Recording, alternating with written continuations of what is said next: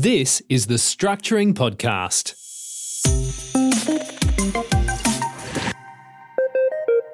Good day, everyone. Welcome back. This is episode 33 of the Structuring Podcast. Today's topic is debt recycling with trusts.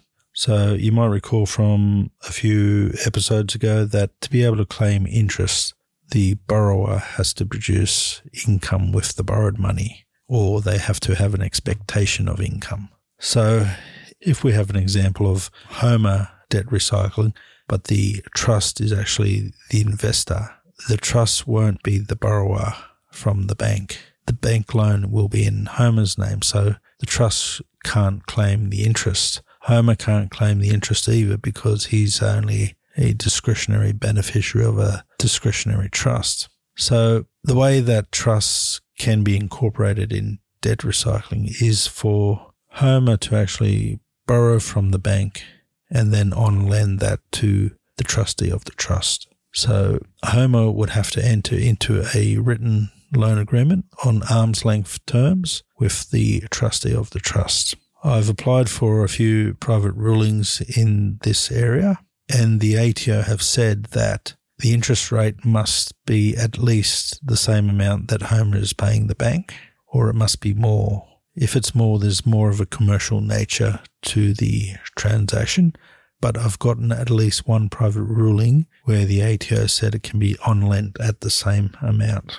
The written loan agreement has to be on commercial terms, so it has to be the type of agreement that two strangers would be entering into. So you can't have wishy washy clauses such as interest as determined from time to time or repayments at the borrower's discretion.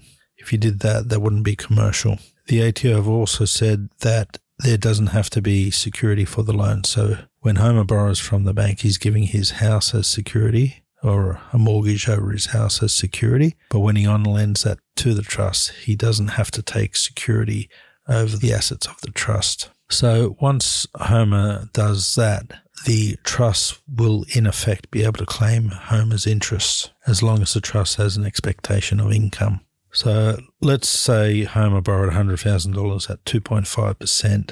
He would pay the bank 2500 per year and then he would on lend that to the trustee of the trust. The trust would basically pay Homer 2500 So he's got income of 2500 from interest, but he's got an expense of 2500 for interest which he pays the bank. So they cancel each other out. The net effect is the trust has a interest bill of 2500 so let's say the trust then invests in shares and these shares pay 4% 100000 invested would generate the trust $4000 in income. So the trust is making about $1500 profit. That profit, assuming it's in a discretionary trust, that could be distributed to Homer's spouse, Marge, who may not be working or maybe on a lower tax rate. So the $1,500 profit could go to Marge. Perhaps no tax at all would be payable. And then Marge could store that in the offset account attached to the home loan. And that money can then be used to reduce interest on the non deductible component of the home loan. And then it can go towards the next stage where it's another further sum is on lent to the trust and that is repeated until all of the interest on the loan is then deductible to the trust. So the steps are Homer and the trustee of the trust enter into a written loan agreement. Homer would first split any loans he has into the relevant portions. He would use his own personal cash to pay down one of those splits, redraw on lend to the trust without taking any detours and then the trust would invest in income producing assets. The income could go back to Homer or another beneficiary, and the process would just be repeated over and over again until eventually all Homer's non deductible interest is gone. The whole loan is then at that stage deductible, or the interest on it is deductible, but not to Homer, deductible to the trust. At that stage, the debt recycling process is over.